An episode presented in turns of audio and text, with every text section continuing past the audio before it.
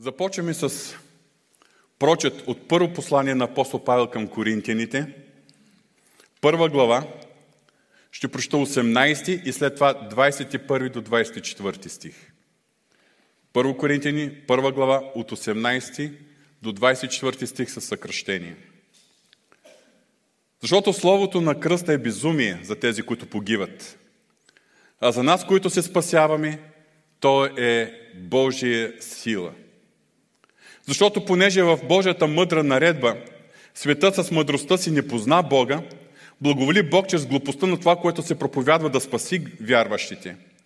Понеже юдеите искат знамение, а гърците търсят мъдрост, а ние проповядваме разпънатия Христос. За юдеите са блазън, а за езичниците глупост. Но за самите призвани и юдеи и гърци Христос, Божия сила и Божия премъдрост. Нека да се молим. Татко Святи, невероятни думи, записани от апостол Павел, но вярваме, че това са думи, продиктувани от Святия Дух. Това са невероятни думи, чрез които днес ти ще говориш на сърцата ни. И затова те моля за Твоето помазание. Затова те моля да ни помогнеш да отворим сърцата си и да приемем семето на Твоето Слово. Затова те моля за Твоето помазание – така че Словото Ти да се вселява в нас богато. Молим Те в името на Исус. Амин. Защото Словото за кръста е безумие за тези, които погиват. А за нас, които се спасяваме, то е Божия сила. Въпреки, че по-голямата част от християнския свят днеска празнува Христовото възкресение, Днес ние тук, в България и специално в нашата църква сме изправени пред символите на Христовото, Христовото страдание. Ние след малко ще възпоменем Неговите страдания, като вземем от хляба, който символизира Христовото тяло, разчупено за нас. И ще вземем от виното, което е символ на Христовата кръв, пролята за нас. Всичко това е заради Голготския кръст. Апостол Павел казва Словото на кръста. Днеска ние ще говорим точно за кръста на Исус Христос. Ще се припомним за Неговия кръст на Голгота. И аз ще ви помоля мислено да отправим поглед към Голготския кръст. Какво виждаме на него? Веднага ще ми отговорите, че кръстът е празен. Христос вече е възкръснал. Но нека си представим преди това, когато Христос е бил разпънат. Какво виждаме на кръст? Виждаме разпънатия Христос. За юдеите са блазън, а за езичниците – глупост. Но за самите призовани и юдеи и гърци, Христос – Божия сила и Божия премъдрост. Не на празно този кръст, който се, щупа, се счита за безумие от страна на тези, които погиват, се е превърнал в символ на християнската вяра. И навсякъде, където има християнско присъствие, то се отбелязва с кръст. Но за нас кръстът на Христос е нещо много повече от символ. Нещо много повече от знак за християнско присъствие. За нас кръстът на Христос е живот. Той е извор на Божията спасителна благодат. Точно за това днес ние ще говорим за кръста, на който Христос е бил разпънат и за неговото значение за всеки, който е повярвал.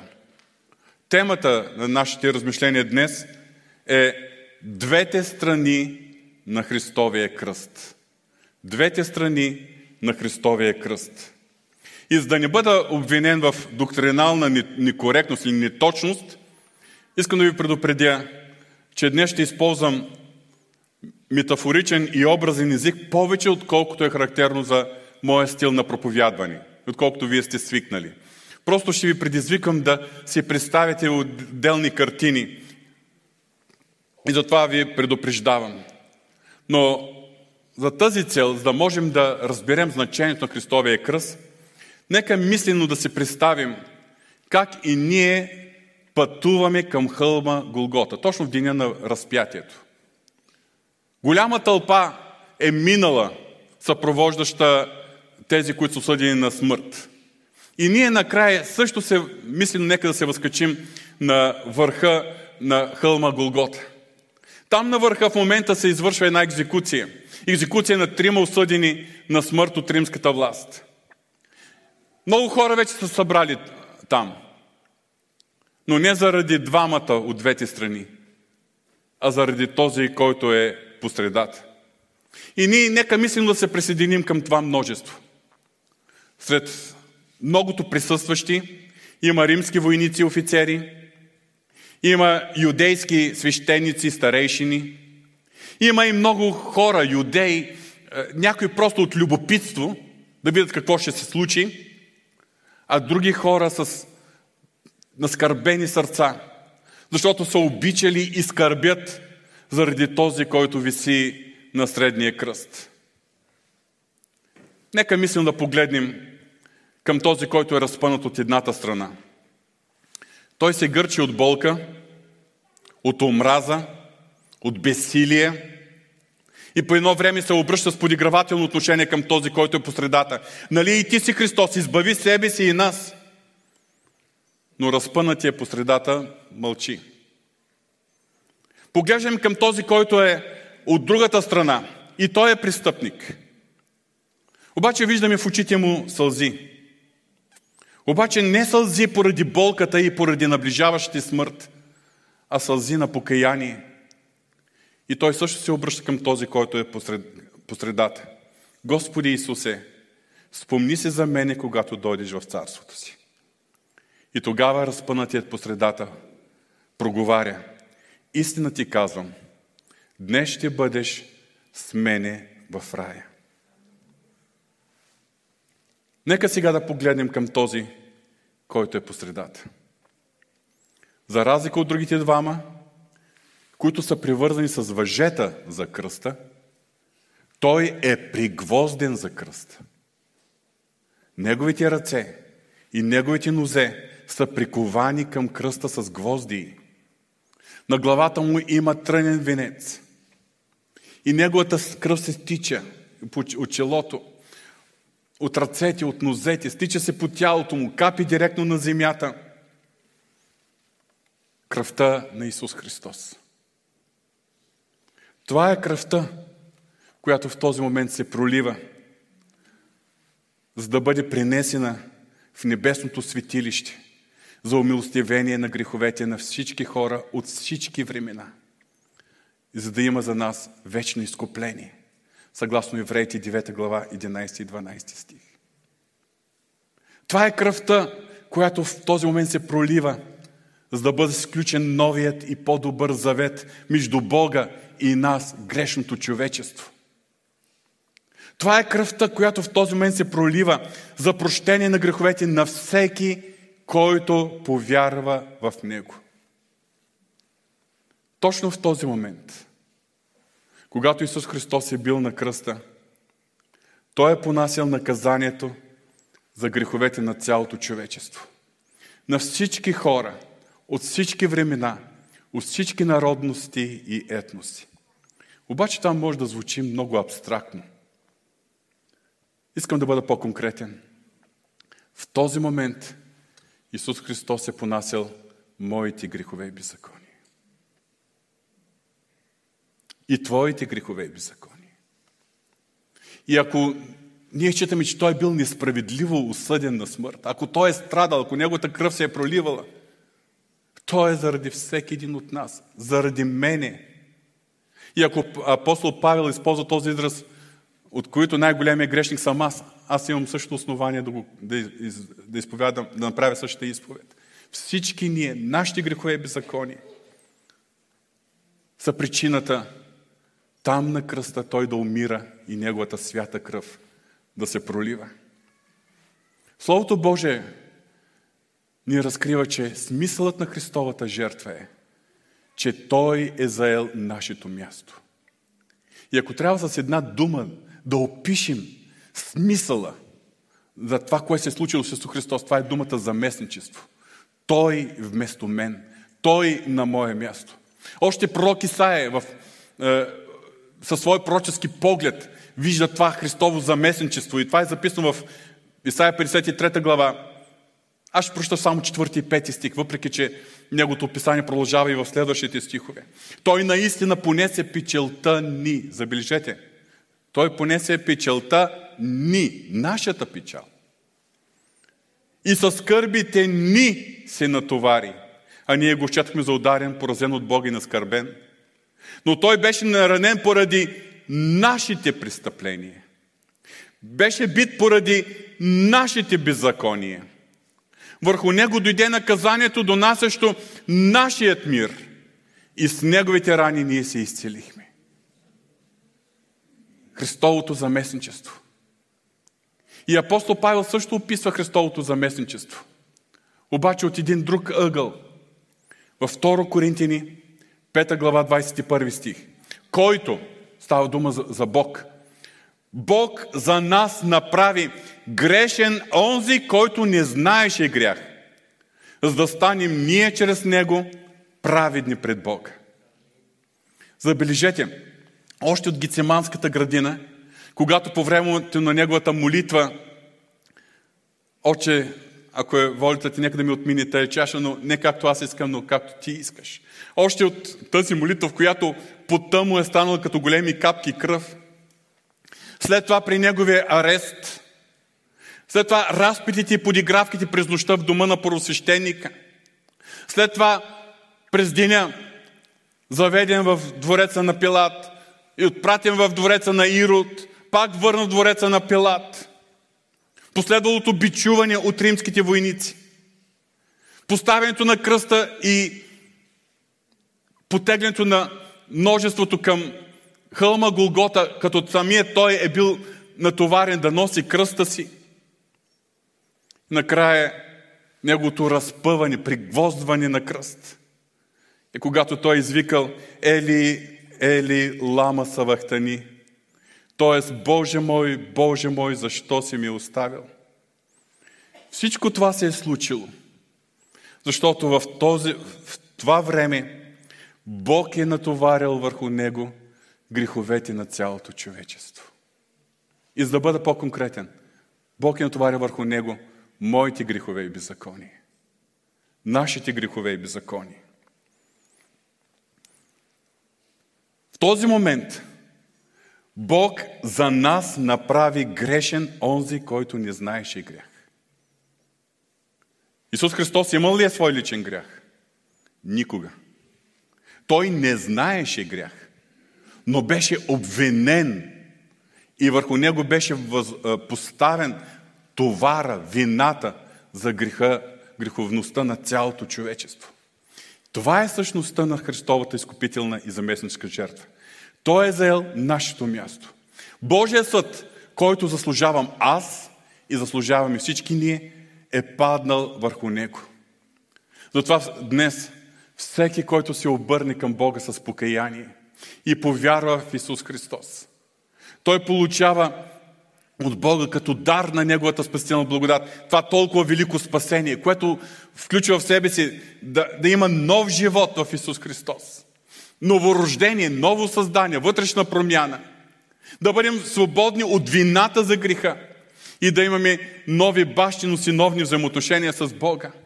И заедно с това да имаме надеждата и увереността за вечността, която ще имаме с Него. Обаче поради този момент, когато ние мислено, както ви поканих преди малко, заставаме пред кръста на Исус Христос. Когато ние мислено с вяра приемаме смисъла на Христовата жертва и това заради което Той умира, в този момент ние получаваме спасението на нашите безсмъртни души. До този момент ние сме били грешници. Ние сме били мъртви в своите грехове и престъпления. Духовно мъртви, това означава отделени от Бога. Обаче в момента, в когато се обръщаме към Бога с покаяние и спасителна вяра в Христос, се изпълняват думите на апостол Павел в Ефесяните 2 глава 4 и 5 стих.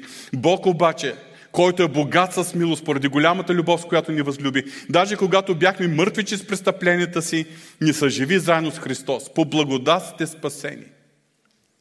Всек, всеки един от нас е преживял този момент по различен начин. Някои от нас са били много ентусиазирани, радостни, емоционални, експресивни.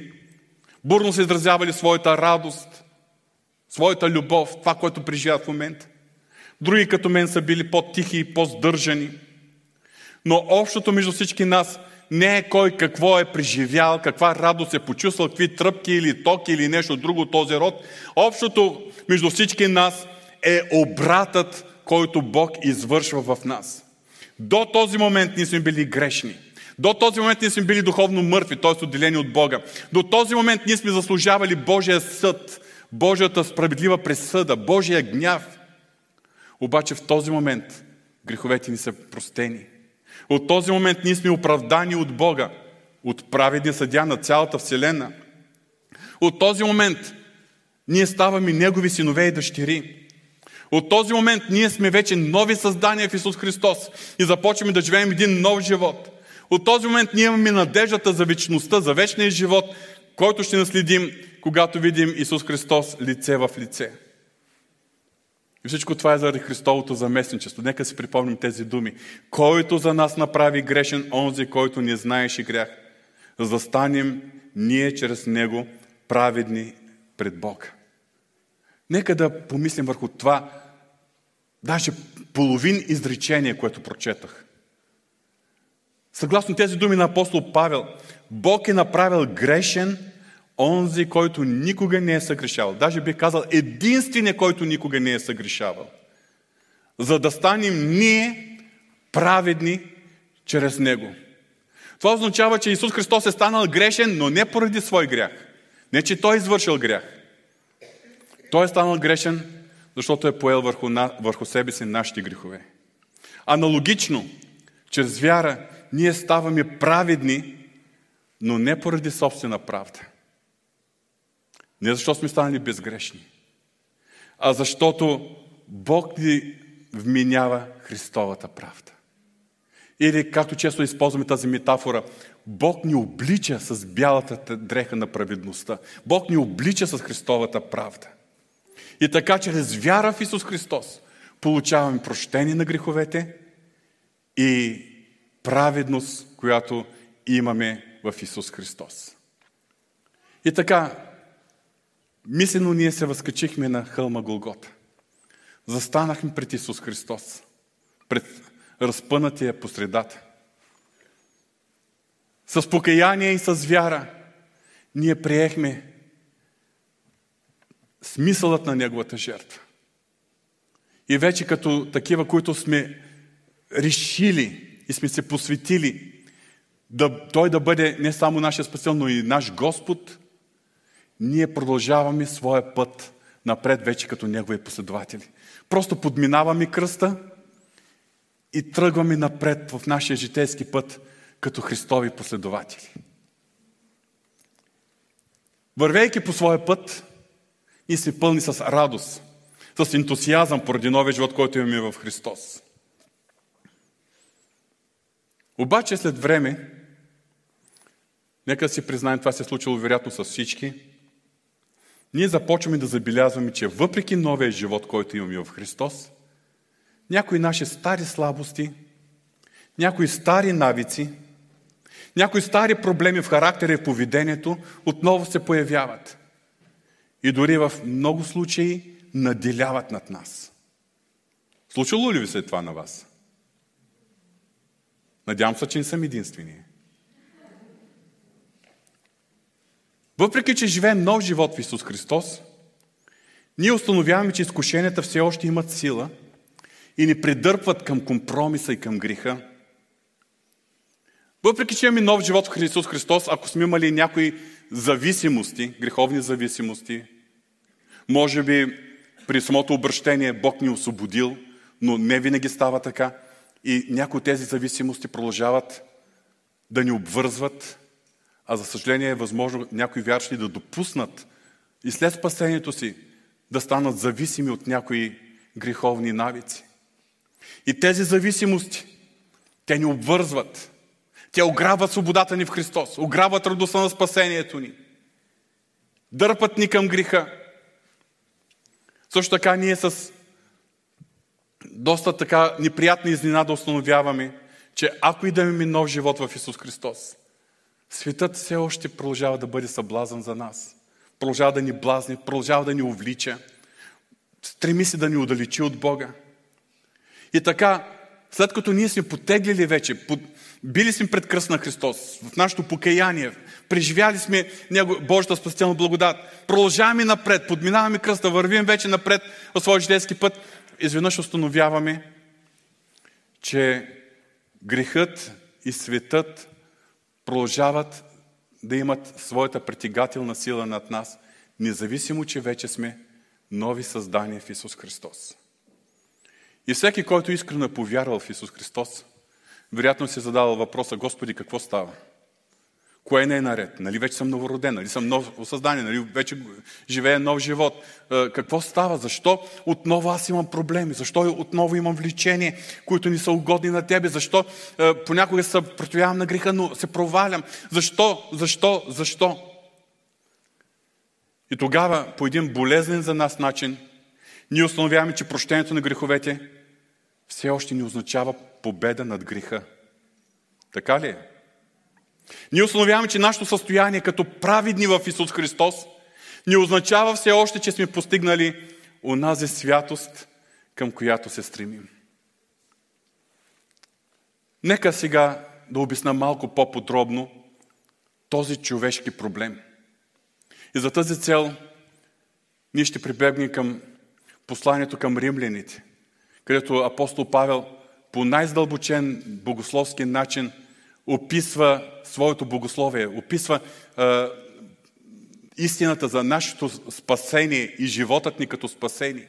Повода, по който апостол Павел е писал това послание, е не само за да представи на римската църква това, което вярва и проповядва, но също така, че това послание той взима отношение към един много болезен по това време въпрос в ранната църква. И този въпрос е бил, че в ранната църква имало повярва в Исус Христос и юдеи, имало и повярва в Исус Христос езичници. Но повярвате в Христос и юдеи са се отнасяли надменно, гледали са от високо, повярвате в Христос езичници. А езичници са били считани като втора ръка. И даже нали, юдеите са искали да им налагат спазването на Моисеевия закон, церемониалната част на закона, обрязването, празниците, диетите и какво ли не още. И тогава в посланието си към римляните апостол Павел доказва, че всички хора, както юдеи, така и езичници, са грешни и не заслужават да се прославят от Бога. И че единственият начин да бъдат спасени както юдеите, така и езичниците, е да бъдат оправдани даром чрез вяра в Исус Христос. Не поради обрязването или спазването на закона, а даром чрез вяра в Исус Христос. Обаче, когато апостол Павел описва самото спасение и живота на повярвалия след като бъде спасен, той използва два термина – които на български язик имат много близко звучение. Дори някой ще каже, каква е разликата между единия и другия. Но тези два термина показват двете страни на човешкия проблем. Първият термин, или първата дума, която той използва в Римляните от 3 глава 21 стих до 5 глава 11 стих, това е думата или термина греховете в множествено число. И това е външният проблем на човека. Това са постъпките, делата, извършени в нарушение на Божиите заповеди. Във всеки един момент, когато ние сме прескочили моралните граници, които Бог е поставил, ние сме съгрешавали. И така ние, хората, независимо дали юдеи или езичници, всички ние в нашия живот многократно сме нарушавали Божите закони. Ние сме извършвали грехове и престъпления – и това е първият проблем, който ни удаличава от Бога. Защото за всеки, за нашите грехове престъпления, ние заслужаваме Божия съд. Обаче, от Римляните 5 глава, от 12 стих, до края на 8 глава, апостол Павел използва един друг термин.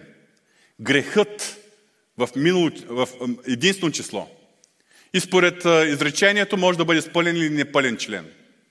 Грехът, това е вътрешния проблем. Ако греховете са наши, множеството наши постъпки, дела, думи, взаимоотношения, с които сме нарушавали моралните граници, то грехът вече е вътрешния проблем във всеки един от нас. Проблем, който ние наследяваме по рождение. Това е тази вътрешна склонност към съгрешаване. Това е вътрешната сила, която съществува във всеки човек, която ни тласка към съгрешаване, която ни тласка към бун срещу Бога и неприемане на Неговите морални граници, т.е. на Неговите заповеди. Разбирате ли, скъпи брати и сестри? Греховете, това са нашите дела и постъпки, които са противни на Божията наредба, с които ние сме съгрешавали. А грехът, това е вътрешната сила, която ни кара да съгрешаваме. И греховете, т.е. нашите дела и постъпки, с които ние сме съгрешавали, те са следствие, те са резултат на греха, който живее в нашата човешка природа. Какъв пример да ви дам? Еми, отгледал съм две деца. Сега имам и внуци. И гледам тези малки човеченца, още понякога не могат да говорят, обаче като му кажеш не пипай там, точно там отива да пипат. Кое го кара? Вътрешната сила на бунт срещу норма, срещу това, което не трябва да се прави. Като почне да говори, малкото детенце, веднага започва, направи беля. Кой направи белят? Батко го направи. Веднага иска да се да излъжи, за да прехвърля вината на друг. Кой го кара? Може би никога не е видял родител или някой друг да излъже, но в, лъжата е в него. И така непокорството на децата. Всичко това е поради греховната природа. Когато стигне до съзнателна възраст, затова ние сме съгрешавали.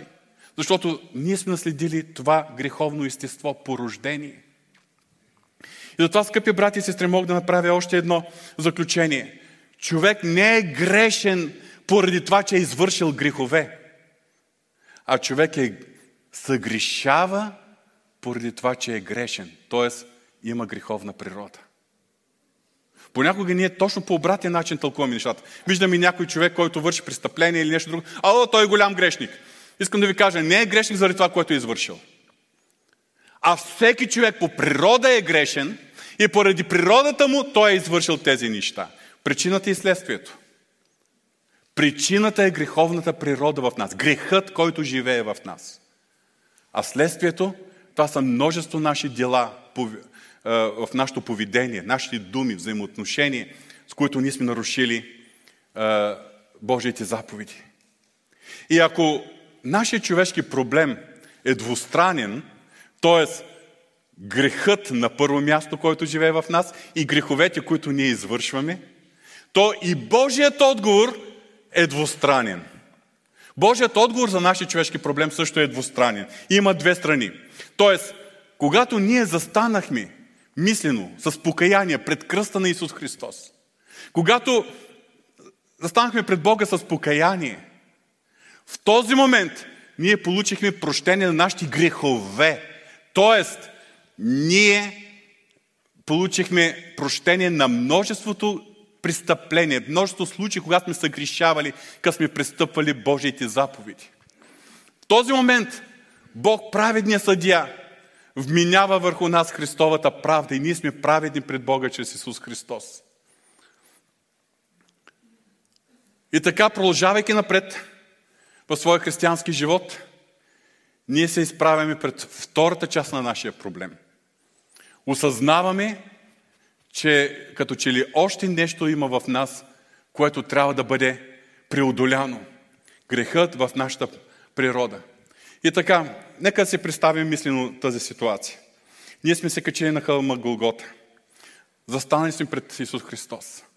Виждаме проливането на Неговата кръв. С вяра. Приемаме Неговата прошка. И радостни продължаваме напред. Подминаваме кръста. Обаче в нашия житейски път ние виждаме, че имаме още проблеми, имаме още борби. Тогава единственото, което може да направим, е отново да се обърнем към кръста. Защото разрешението на втората страна на нашия проблем пак е при кръста на Исус Христос. И сега, обръщайки се назад към кръста, какво виждаме? Виждаме кръста, но Христос е от другата страна. А тази страна, коя, която ние наблюдаваме, е празна. Знаете ли за кого е предназначена?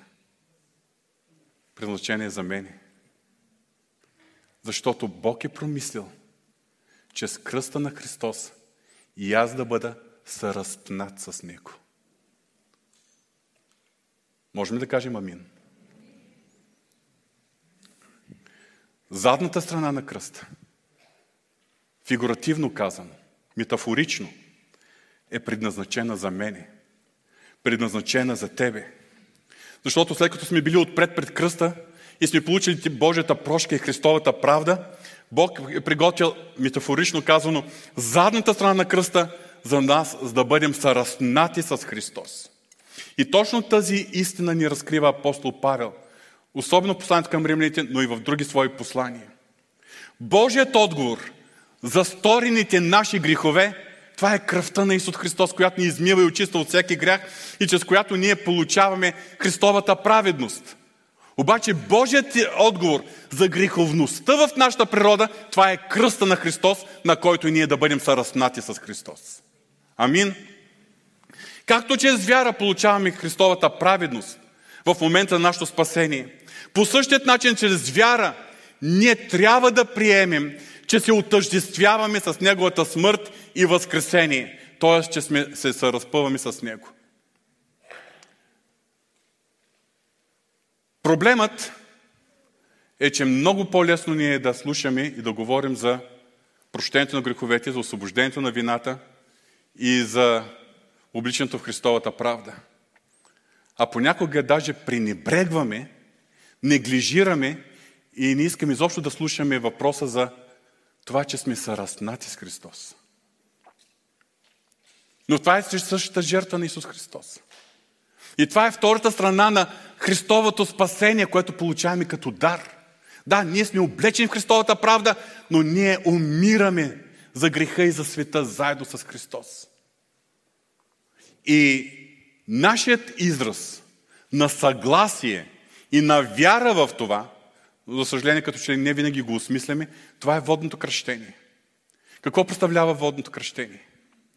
При кръщението всеки един, който бива потопен във водата, символично погреба старото си естество. Защото Словото казва, зато и ако някой в Христос, той е ново създание. Старото премина. Ето всичко кое стана ново. И това старото, което премина, което е умряло, стария живот, Стария човек, ние го погребваме символично, след като сме се отъжествили с Христовата смърт.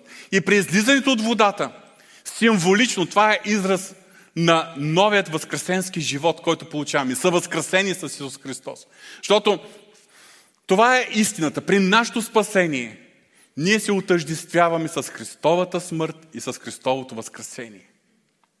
Ние умираме на задната страна на Христовия кръст. Но ние възкръсваме заедно с Христос на третия ден или в момента, когато повярваме всичко това, в момента на нашето спасение. И така, ако трябва да направим един коментар върху посланието на апостол Павел към римляните, 6 глава, от 1 до 14 стих. И аз ви препоръчам в домовете си, отворете Римляните 6 глава, после 7, после 8, ще спомена и за тях. Моля ви, четете, хранете вярата си с тези думи на апостол Павел. Това, което виждаме в началото на 6 глава, първи и втори стих, на въпроса дали можем да имаме свобода да съгрешаваме, дали трябва да сме свободни да съгрешаваме винаги, когато така ни се прииска, апостол Павел отговаря, тогава какво? Да, да кажем ли, нека останем греха, за да се умножи благодата? Да не бъде. Това е категоричният отговор на Божието Слово и на апостол Павел. Да не бъде. Ние, които сме умряли спрямо греха, как ще живеем вече с него?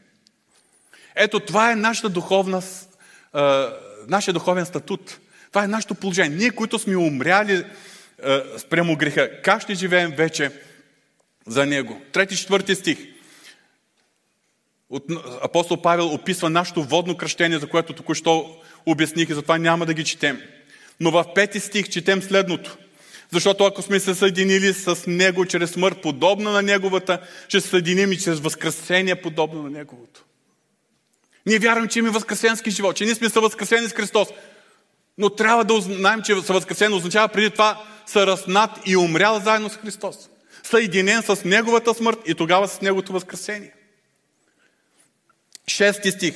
Като знаем това, че нашето старо естество беше разпънато с него, за да се унищожи тялото на греха, за да ни рубуваме вече на греха. Забележете, като знаем, ние трябва да знаем, ние трябва да приемаме тази истина, че нашето старо естество беше разпънато с него. И то с каква цел? За да се унищожи тялото на греха и да ни рубуваме вече на греха. Това е начинът да ни рубуваме на греха. Да побеждаваме неговата сила в нашия живот. В седми стих. Защото който е умрял, той е оправдан от греха. Е, тук виждаме вече връзката между праведността и нашето съединяване с Христовата смърт, нашето съразпъване с Христос. Който е умрял, той е оправдан.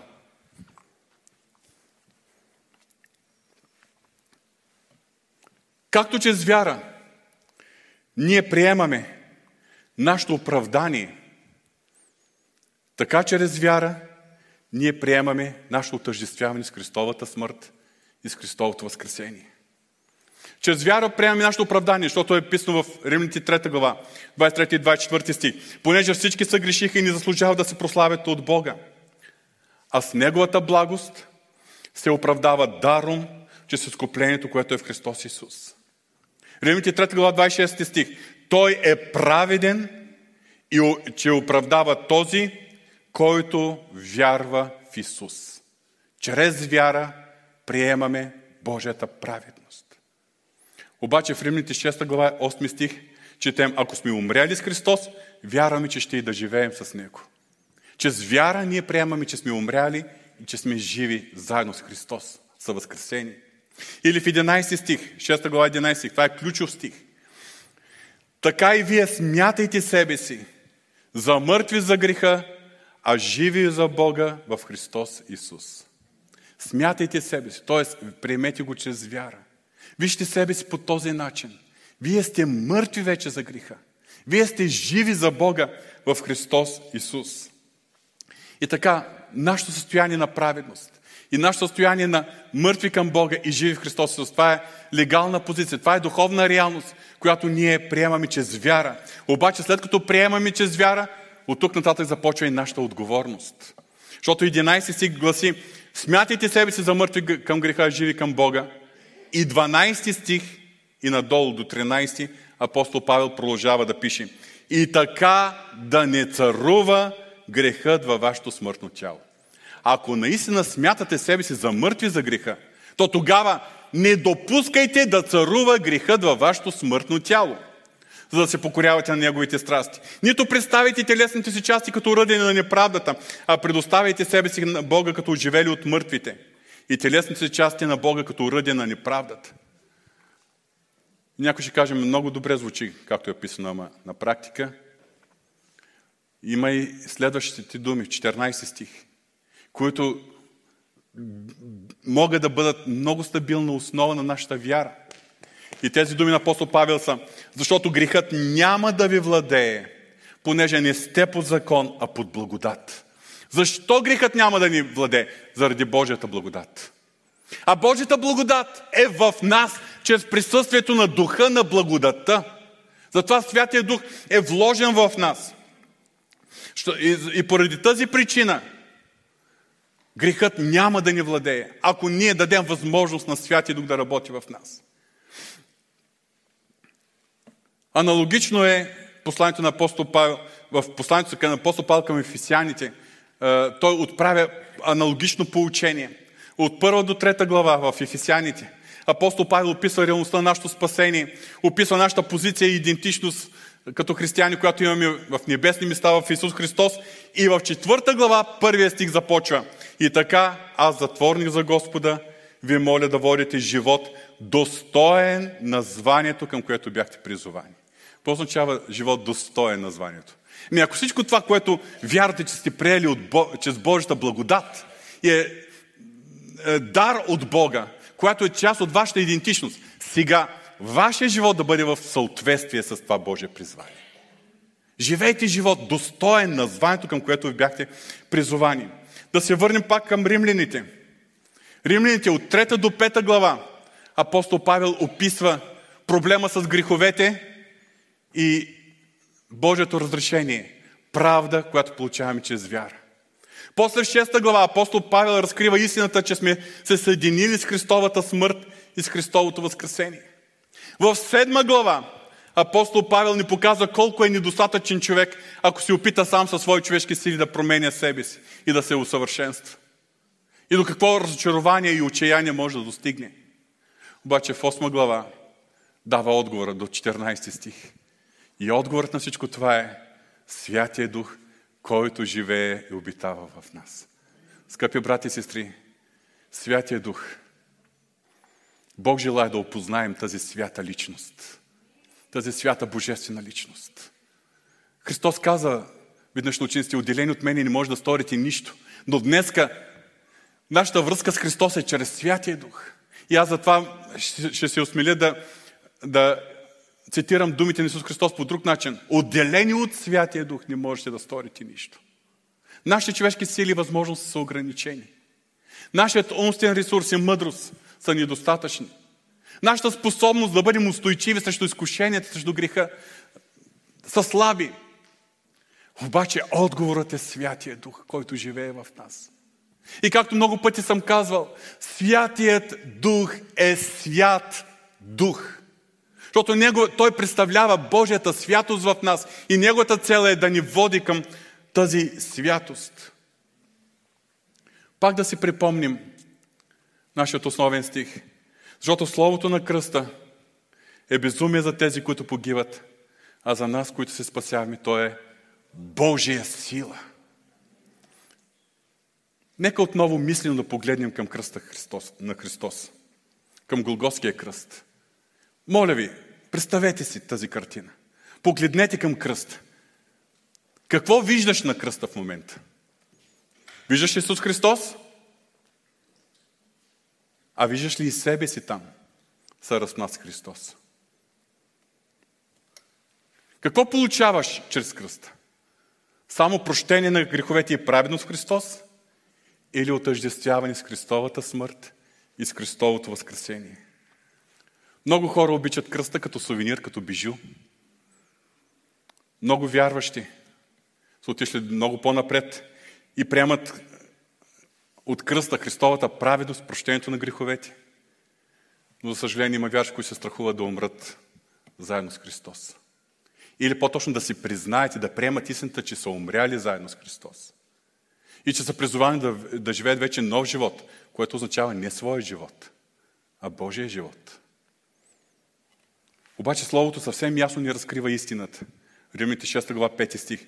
Защото ако сме се съединили с Него чрез смърт, подобна на Неговата, ще се съединим и чрез възкресение, подобно на Неговото. Не може да имаме нов живот, възкресенски живот, победоносен живот, изобилен живот, ако не сме се съединили с Христовата смърт. Ни осъзнаем, че това е нашия статут.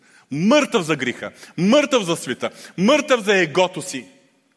И когато говорим по въпроси за съразпъване, за смърт на човешката природа, на моето его, може би някой ще се оплаши. Какви ги говори този пастор? Е, съразпъване с Христов, смърт. Обаче това е пътя за живеем нов живот в Исус Христос. Новия живот на Христос не е добавка към нашия живот. Новия живот в Исус Христос означава смърт за нашия човешки живот и възкресение, за да живеем нов живот. Това е проблемът много християни, че се опитват да грабнат всичко, което Бог предлага като добавка към своя собствен личен живот, според тяхните планове, виждания и така нататък. кръста на Исус Христос. И нашето отъждествяване с Христовата смърт. Това не е някаква е, истина, която да ни плаши. Напротив, апостол Павел се хвали в Галатяните 6 глава 14 стих. А далеч от мен да се хваля с друго, освен с кръста на нашия Господ Исус Христос, чрез който светът за мен е разпънат и аз за света. Далеч от мен да се хваля с друго нещо. И в същото послание във 2 глава 20 стих той изповядва, ама го, ама го изповядва с радост, с възторг. Се разпънах се с Христос. И сега вече не аз живея, а Христос живее в мен. А животът, който сега живее в тялото, живее го с вярата, която е в Божия Син, който ме възлюби и предаде себе си за мен. Скъпи брати и сестри, моля ви, запомнете от днешното ни събиране, от днешната ни служба. Кръста на Христос има две страни. На едната е, бил разпънат Христос. Другата страна е за мен. Там съм и аз са разпънат с Христос. Двете страни на Христовото изкупително дело. За да бъдем оправдани чрез вяра в Христос и отъждествявани в смъртта и възкресението на Христос. Това е начинът на практика Христос да живее в нас и ние да живеем в Него още от тук на земята, а след това да наследим и вечният му живот на небесата. Нека да се изправим, а през това време моля дяк, братя, дякои презвители да дойдат отпред.